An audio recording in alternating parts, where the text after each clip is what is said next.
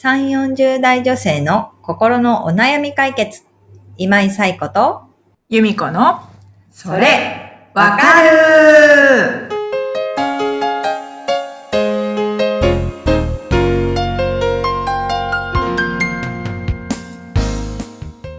はい。ということでね、え今日もお悩みお寄せいただきましたので、早速、由美子さんご紹介をお願いします。はい。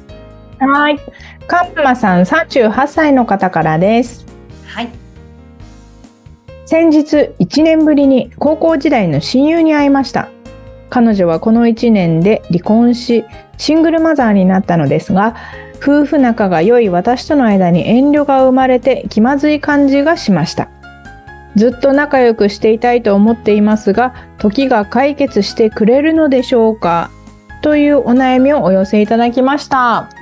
はい。かまさん、ありがとうございます。ありがとうございます。はい。高校時代の親友ということなのでね、今、うん38歳のカンマさんからしたら、うん。20年以上の20年以上お付き合いがね、ある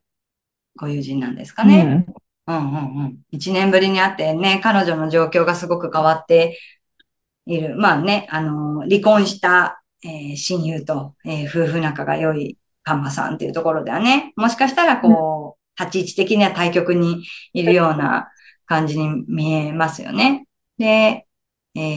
ーずっと仲良くしていたいっていうことなんですけれども、もちろん時は解決してくれるというふうに私は思いましたけどね。なんか、あのー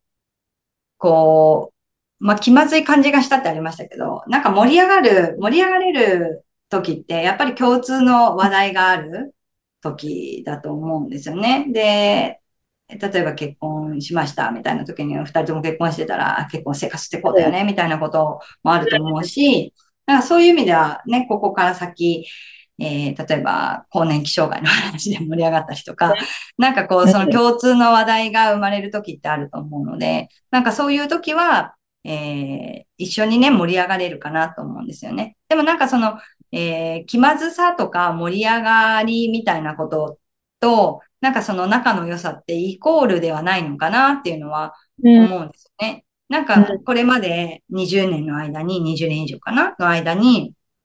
なんか、今回はね、彼女が、えー離婚してシングルマザーになったっていうことですけど、なんか常に一緒の、あの、歩みをしてきたわけじゃないと思うんです。一緒のうん時期に結婚して一緒の時期に子供が生まれてっていうことではなく、やっぱり話題がちょっと違うなっていう思う時もあったと思うんですよね。それでも、えー親友でいられたっていうところがすごく大事なところなのかなとは思うので、なるほど。うんうん。だから、あの、時は絶対に解決してくれるだろうなっていうふうには感じますし、えーあとは、何ですかね、えー夫婦仲が良くて、多分、カンマさんすごく幸せなんだと思うんですね。で、一方で、こう、親友が離婚してシングルマザーになったっていう時に、彼女が離婚してシングルマザーになっ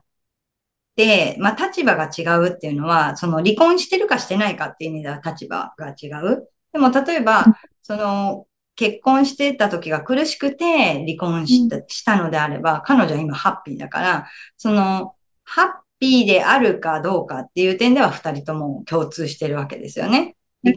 環境が変わって、か変わったことによっての、えー大変さみたいなのは今あると思うんですよね。この一年の間のね、いつ頃に離婚したのかはわからないけれども、やっぱり新しい環境になれるっていうのにはすごく、あの、人間としてはストレスも溜まることだし、あの、そういう意味での彼女のなりの苦労っていうのはあるけれども、でも離婚したことによって今幸せかもしれないっていう観点でいくと、うん彼女も幸せだし、カンマさんも同じく幸せだし、みたいなところあるかもしれない。幸せの内容は全然違ったとしても。うんだからうんなんかその、えっ、と、彼女と立場が変わっちゃったみたいなことって、どこを切り取って、ど、どの視点から見たら立場が違うのかっていうのは、なんかその、見る視点によって違うのかなとも思うんですよね。でそれによっては共通点を見つけられることもあると思うので、なんかそういう感じでね、なんかいろんな視点で二人の関係を見ていって、共通の話題というか、あのー見つけていったらいいと思うし、もし、こうね、親友だからこそ、えー苦労してる話だったりとか、励まし合えたりとか、うん闇なく励ましたりとかができると思うんですよね。そういう感じで彼女を今ね、もし大変なのであれば、あの、支えてあげるっていうこともできると思うし、うん、ずっと仲良く、あの、したいって思ってるっていうことなのでね、ぜひ、あの、その仲良くしたいっていう気持ちを、あの、伝えていく、ね、行動に表していっていけたらいいのかなっていうのは、思いましたね。うん。うんうん。由美子さんいかがですか ?20 年来の友人みたいな、親友。うん。うん。確かに、さやこさんがこれまでライフステージが違っても親友でいられたっていうところが、ああ、なるほどなと思って、今、はじ、今、うん。初めてその立場、こう、置かれてる環境が違ってるわけじゃない。これまでも、どとなくお互いが置かれてる立場、あの、環境って違ってたわけだけど、それでも、うん、うん、あの、親友でいられたっていうことは、うん。うん、あ、な、なんていうのかな。今初めて、かん、お互いの環境が変わったわけではないという。うんうんうんうん。ただ、カンマさんにとってはその離婚とかシングルマザーっていうのは、あの、あ、大変だなって、うん。思ってるけど、わかりますかね？伝わりますか？わ、うん、かりますよ。これまでに幾度となくそういうことが、うん、をがあったわけだから、確かにそのカンマさんが、えこれからも変わらず仲良くしたいっていう気持ちを伝えるのが大事なのかなって。うんうん。うん。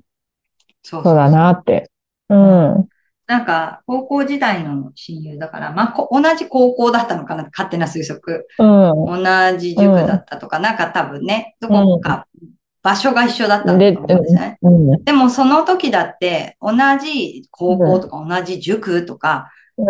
そこだけが共通だったんだと思うんですよね。そこだけっていう言い方したらあれだけれども、置かれてる環境、例えば兄弟の数が違うとか、えー、もっと細かく言ったら住んでるとこ違うとか、親の職業違うとか、違うことの方がいっぱいある中で共通のことがあったっていう。でそれって多分ずっとそうだったはずなんですけど、なんか、あの、今までは、なんていうんですかね、どっちかっていうと、その、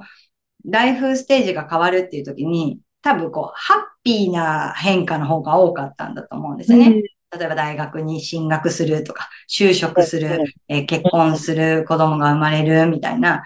ピーな変化が多かったんだと思うんですけど、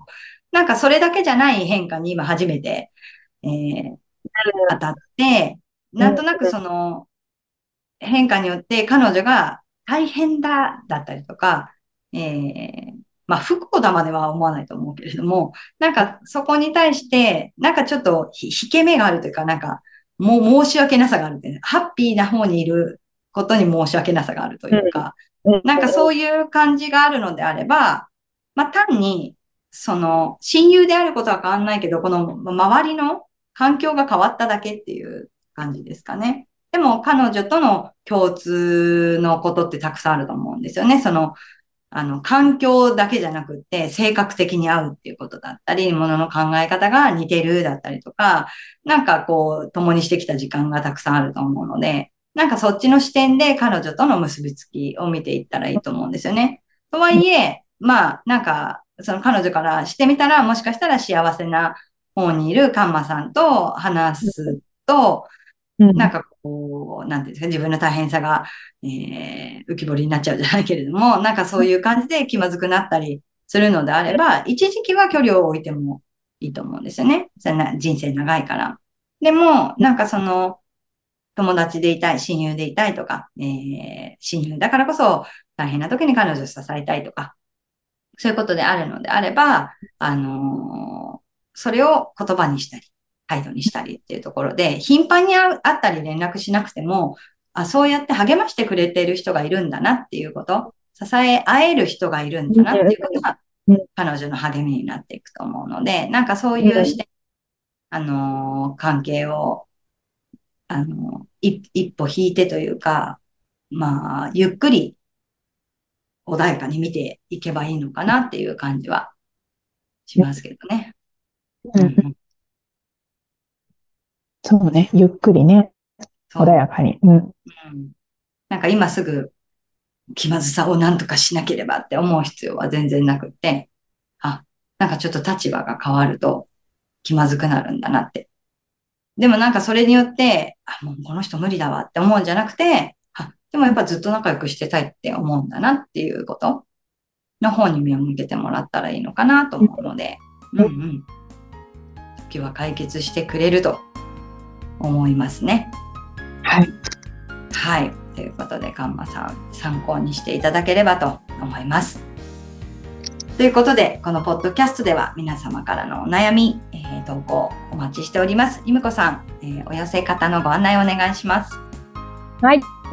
番組では皆さんからのお悩みをお待ちしております。番組ポッドキャストの各エピソードページにリブラボラトリー公式 LINE の URL を載せています。公式 LINE を登録後、メニュー画面よりお悩みを投稿してください。皆様からのお悩み投稿お待ちしております。しております。はい。ということで、えー、次週から3月なわけですね。はい。えー今年はウルード氏のウルード氏なので29日がはい9日生まれのお誕生日の方。いらっしゃいましたら4年に一度おめでとうございます。おめでとうございます。ね、なんかちょっと一日多いってことですもんね。24年2024年はね、うん、なんかちょっとお得な気もしますけれども、この一日を大事に使いたいなと